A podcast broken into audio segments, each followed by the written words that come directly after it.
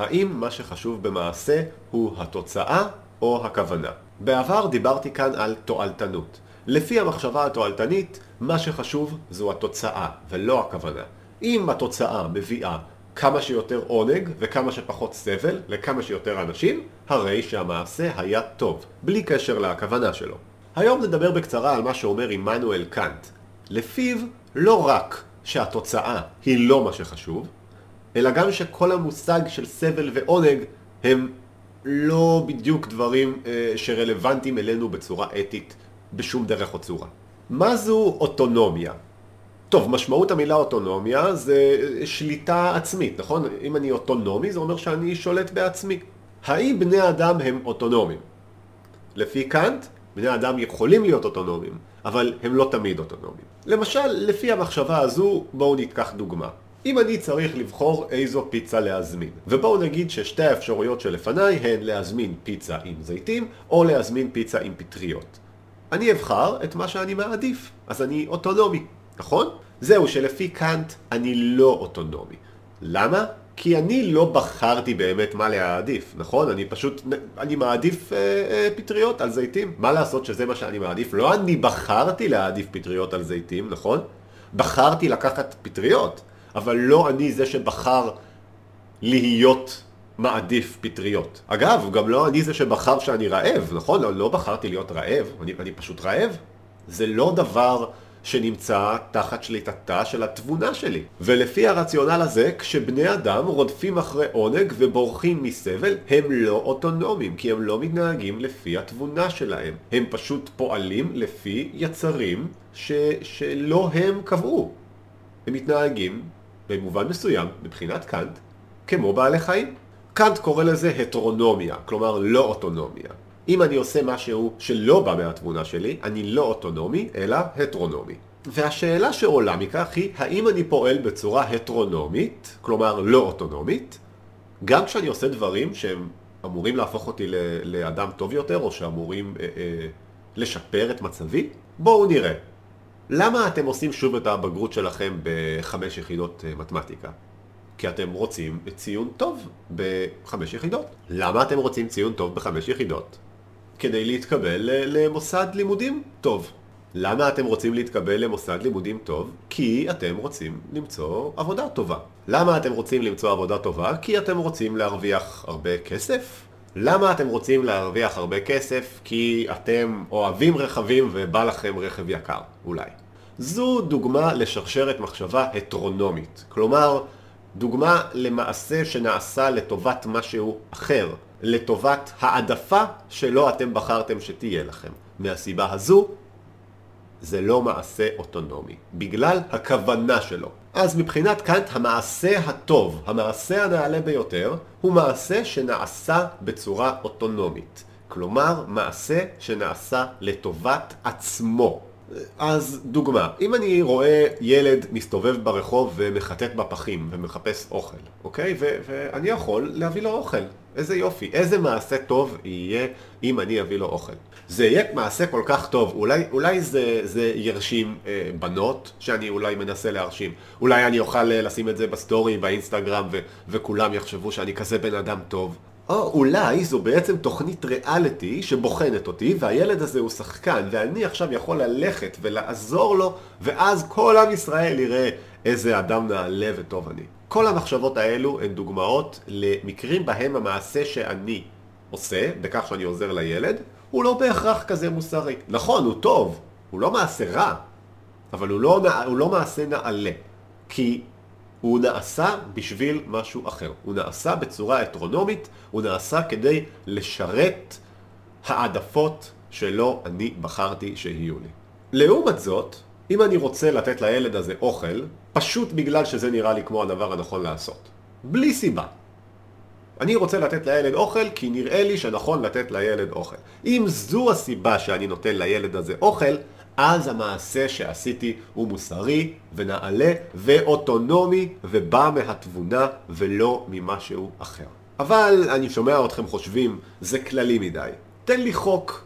בתועלתנות נתנו חוק, נכון? החוק היה כמה שיותר עונג וכמה שפחות סבל לכמה שיותר אנשים. אז מה החוק כאן? אז אצל קאנט החוק הזה נקרא הציווי הקטגורי. ויש לציווי הקטגורי כמה ניסוחים. אחד הניסוחים למשל הוא שלבני אדם צריך תמיד להתייחס כמו מטרה ולא כמו אמצעי. כלומר, בן אדם אחר בתור יצור עם פוטנציאל להיות תבוני לא יכול לשמש אתכם בתור אמצעי. אתם לא יכולים להשתמש בבן אדם כדי להשיג משהו. בני האדם הם התכלית ולא האמצעי. אבל הניסוח היותר ידוע של הצו הקטגורי של קאנט אומר בערך דבר כזה. תפעלו אך ורק בצורה שתואמת לכלל מעשי. ואותו כלל מעשי צריך להיות כזה שאתם רוצים שהוא יהפוך לחוק כללי. מה זה אומר? זה אומר באופן כללי שהעיקרון שלפיו אתם פועלים צריך להיות עיקרון שהייתם רוצים שכולם יפעלו לפיו. האם לתת לילד מורעב לאכול בשביל לשפר את יחסי הציבור שלי זה דבר שראוי שכולם יעשו? לא נראה לי. ומהסיבה הזו, זה לא מעשה נעלה. לעומת זאת, האם לתת לילד מורעב לאכול בגלל שאני לא רוצה שילד יהיה מורעב, ואני חושב שבכל מקרה זה צריך להיות המצב? האם זה נכון ונעלה? כן. לפי הצו הקטגורי זה תקף וזה בא מהתבונה וזו הסיבה שזה מעשה אתי ונעלה. שימו לב, בשני המקרים אותה תוצאה, דרך פעולה שונה, אבל הערך של המעשים לא זהה. כלומר, לפי קאנט, לא התוצאה היא שמשנה. טוב, בואו ננסה למתוח קצת ביקורת על הדברים האלו של קאנט. ביקורת ראשונה, תגיד לי, קאנט, העיקרון הזה שהצגת, זה לא פשוט כמו להגיד אל תעשה לחבריך מה ששנוא עליך? זהו, שזה דומה, אבל לא בדיוק.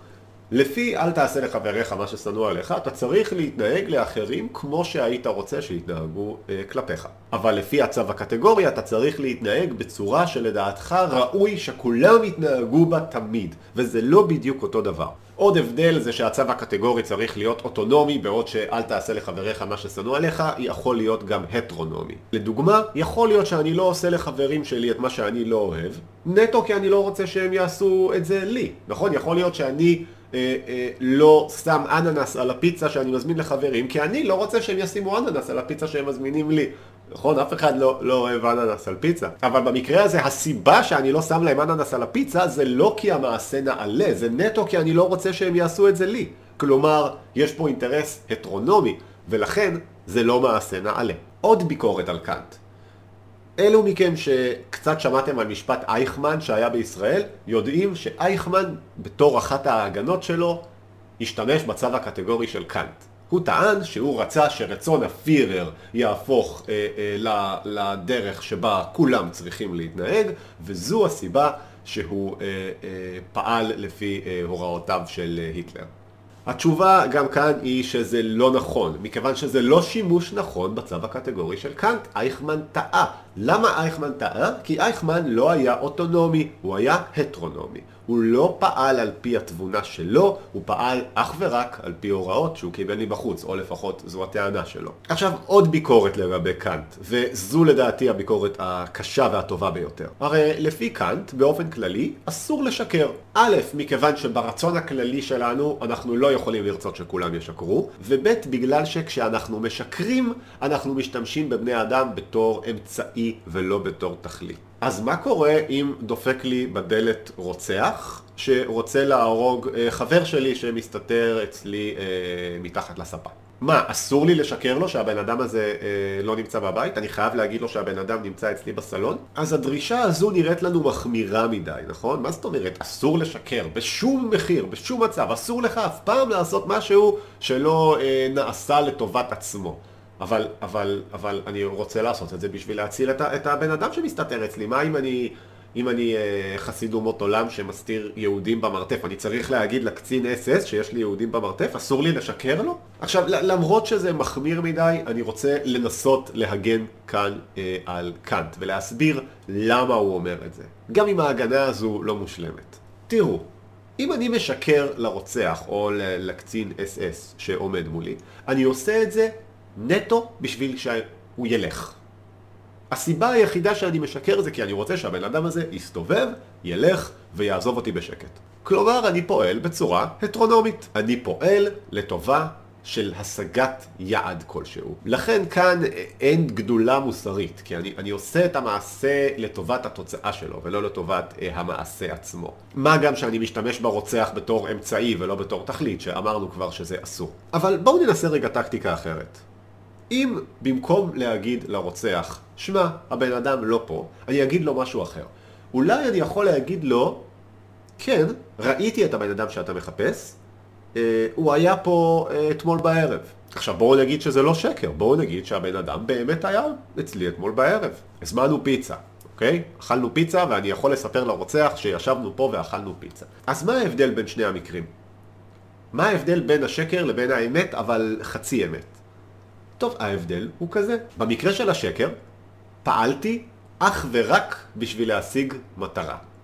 ובמקרה של האמת, פעלתי בשביל להשיג את המטרה, אבל גם תוך כדי שפעלתי כדי להשיג את המטרה, נתתי סוג של מחווה אה, אה, לרעיון העליון והנעלה לפיו אסור לבן אדם לשקר. כלומר, בתוך הפעולה שלי, כשאני אומר חצי אמת, גם אם התוצאה היא זהה, בתוך הפעולה שלי אני מגלם אה, את הצו הקטגורי במידה מסוימת. ולמרות שאני מוליך שולל את הרוצח, אני עדיין שומר על, אה, על אה, תואר האמת, ולכן המעשה שלי הוא נעלה יותר. עכשיו תראו, קאנט ידוע בתור אה, אה, כותב והוגה קשה, אני בעצמי לא חושב שאני מבין אה, כל פיפס בדברים שהוא אומר, אבל ניסיתי להציג כאן איזושהי גרסה מקוצרת אה, לדברים שהוא אומר.